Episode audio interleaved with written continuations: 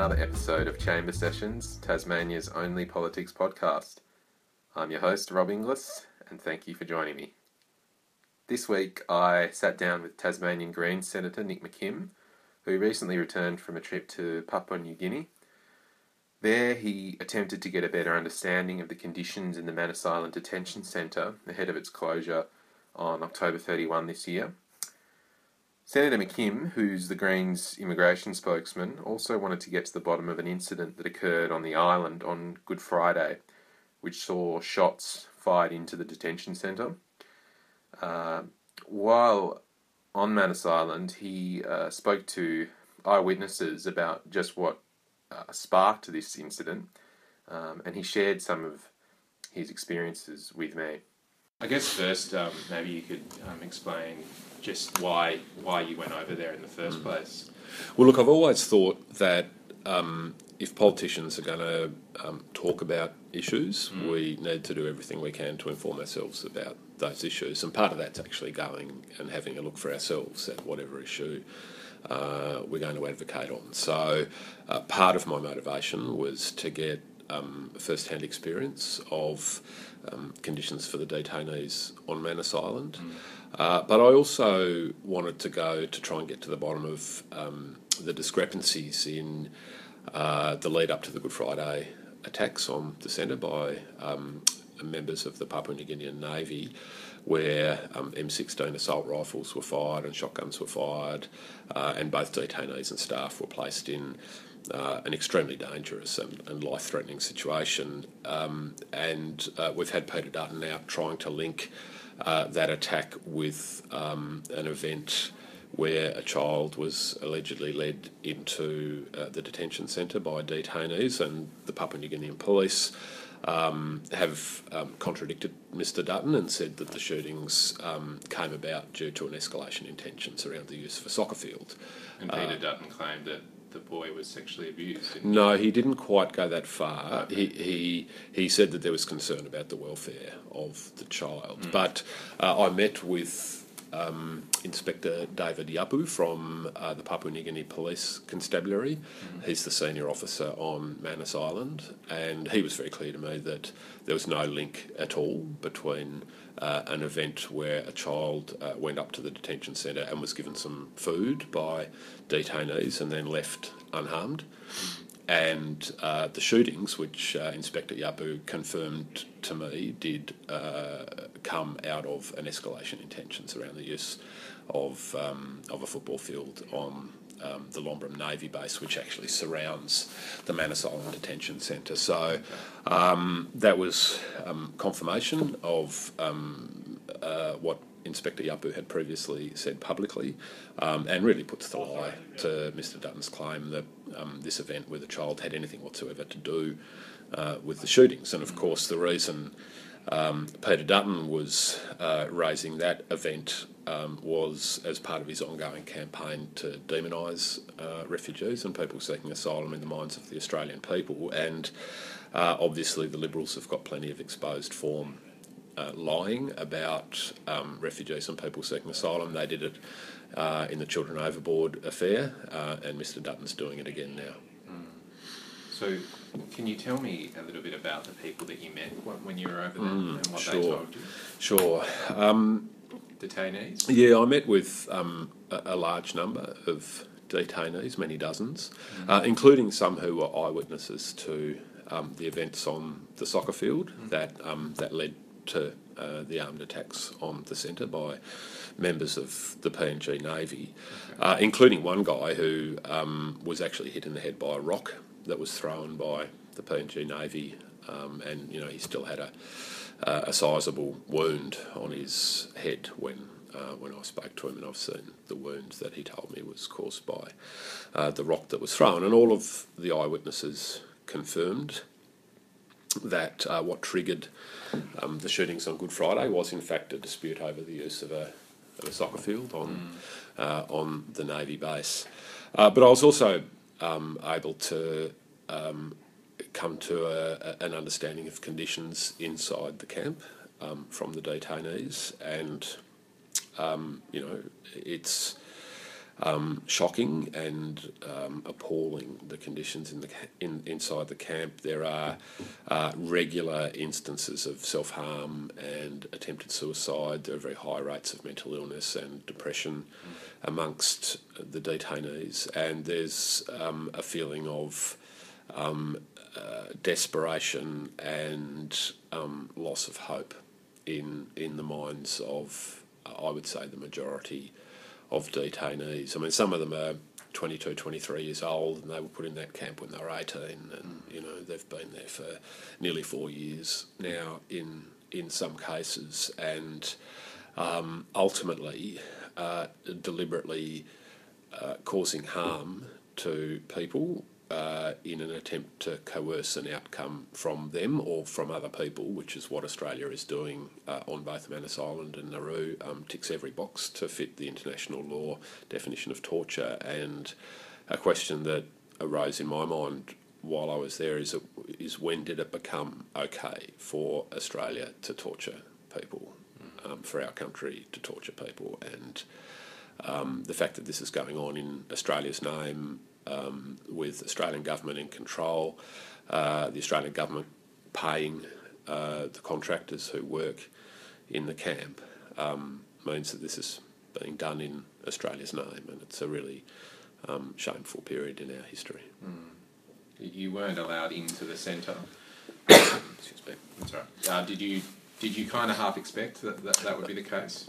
Look, we weren't sure mm. whether we'd be allowed in when we left. We'd put in all the applications that we'd been asked to put in mm-hmm. by the P N G government, uh, and then actually while we were on the flight from uh, Australia to Port Moresby, uh, we got an email. So when we arrived in Port Moresby, we downloaded the email which came from the Papua New Guinea Immigration Department saying that Um, saying that I wouldn't be allowed into the camp on the basis that the investigations into the Good Friday shootings were still ongoing.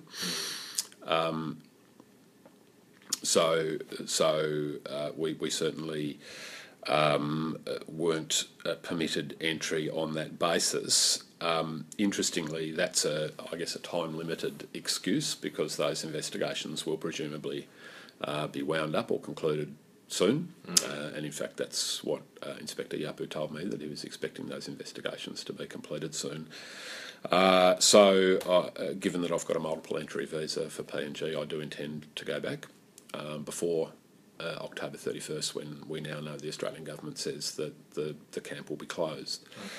uh, and um, and have another have another go at gaining entry to the camp. And uh, I I hope that um, given those investigations presumably will be complete by then, that the excuse will fall away and that I'll be permitted entry.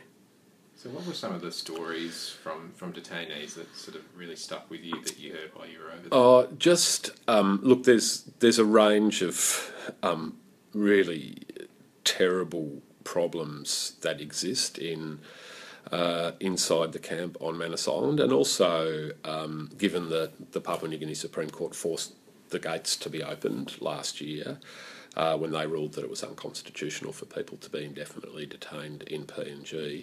Um, there are also problems uh, that exist when detainees come out into the Lorengau community. Lorengau's the, the closest major town to um, the camp. It's about um, half an hour by bus uh, from the camp. Um, so, um, yeah, uh, stories of... Um, of just uh, a loss of hope, um, a feeling of abandonment, uh, all of the suicide attempts and self-harm that, that are going on in, inside the camp, uh, but also tensions between um, the local community and detainees. And, you know, obviously we've seen um, the, the Good Friday attacks on the camp. Um, we saw the, the um, riots in two thousand fourteen, Um, that resulted in um, deaths and um, assaults on uh, detainees from the local population. And um, it, I should point out, though, that, um, you know, the locals uh, who live in Lorengau and, uh, and on Manus Island weren't consulted by their government before this camp was put in, and many of them feel Uh, that um, they've been ignored by their government and the Australian government in terms of um, putting this camp on Manus Island. Mm. Um, but uh, w- what I really want to make clear is that, and I'm I'm still in uh, contact with a number of the detainees that um, I met uh, in my trip, and I've had a lot of feedback from them since Monday, since a couple of days ago when um, the announcement was made to them that um, that the camp would be closed by the thirty-first of October, mm. and um, they are absolutely terrified, many of them, about what that means for their future. What, do, what does it mean? Well, um, they've basically been told that the camp will be closed to them um, by or on the thirty-first of October, um, and they've been given really uh, a series of impossible choices by Uh, the P N G government, but I have no doubt that this is being driven by Peter Dutton, mm. Malcolm Turnbull and the Australian government. Um, they've been told that some of them might be able to go to the U S, but that um, process is progressing very slowly, and in fact only about uh, seventy people have finished um, the interview process out of um, the approximately eight hundred fifty people in the camp. Mm. Um, so that's not going to be a solution um, in any reasonable time frame for any significant number of, of people there. Uh, they've been told they can go back to the countries that they fled from, um, and of course many of them have fled um, arbitrary imprisonment, persecution or, or worse. Um, so that's no solution at all for a large number of people, and it's worth pointing out the majority of people have been found to be genuine refugees. That is, they do have a well-founded fear of persecution mm. in their home countries, so obviously going back to those countries is not an option for them. They've been told they can go to places like Cambodia, which simply don't have the supports necessary um, to look after uh, vulnerable people. Many of them, um, because of their Um, incarceration by Australia, are suffering post-traumatic stress disorder, um, uh, depression or other forms of mental illness. Mm. Or they've been told they can take their chances in the P N G community, and um, the P N G community is just not a safe place no. for, for these guys. And uh, if they're forced into the P N G community, I'm, I've got grave fears that um, people will be Um, hurt or um, even possibly killed as a result of that, and uh, if that happens, the blood really is on Mister Dutton and Mister Turnbull's hands. Is that tension between the local community and the detainees something that people aren't necessarily aware of in Australia? um, I think some people are aware of it, but I think the majority of Australians aren't. And is the government trying to sort of uh, downplay it, do you think? Yeah, I think so. I mean, Look, um, it's hard to get a handle on um, where Peter Dutton thinks he's going with this. Um, he has um, consistently shown, as did Scott Morrison before him, a, a, an abject failure to understand the human cost of what they have done uh, to people who are absolutely Uh, innocent of any crime, and who who reached out a hand to Australia for help, and um, have been treated absolutely shamefully by our country. Um, what what I would say about Peter Dutton is that uh, he, uh, for his own political purposes, uh, deliberately sets out to demonise people seeking asylum in the minds of the Australian people.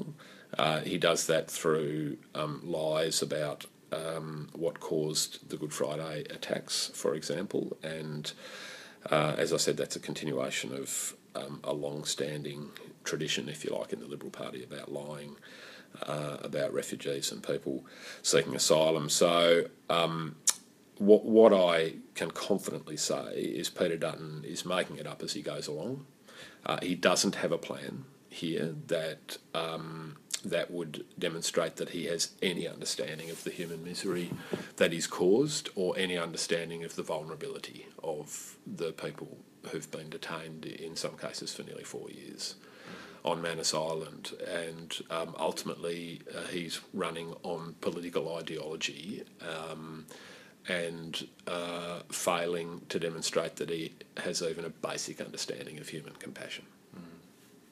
So you're the immigration spokesperson for mm. the Greens. Yep. Does does that sort of doesn't that mean that you can't necessarily speak up for, for the ta the Tasmanian people that you're representing in, in some respects? No, I don't, no, I don't think so. I mean, um, I've um, I've got other portfolios as well for the Greens. I'm I deal with all the Attorney General and Justice matters, and also small business. And all of us um, have portfolios, but um, I've been working really hard on advocating um, for Tasmania on a range of issues, and um, I, I have no doubt that, you know, like most other politicians, I'm quite capable of walking and chewing gum at the same time. Thanks very much, Nick. No worries, Rob. Thanks a lot.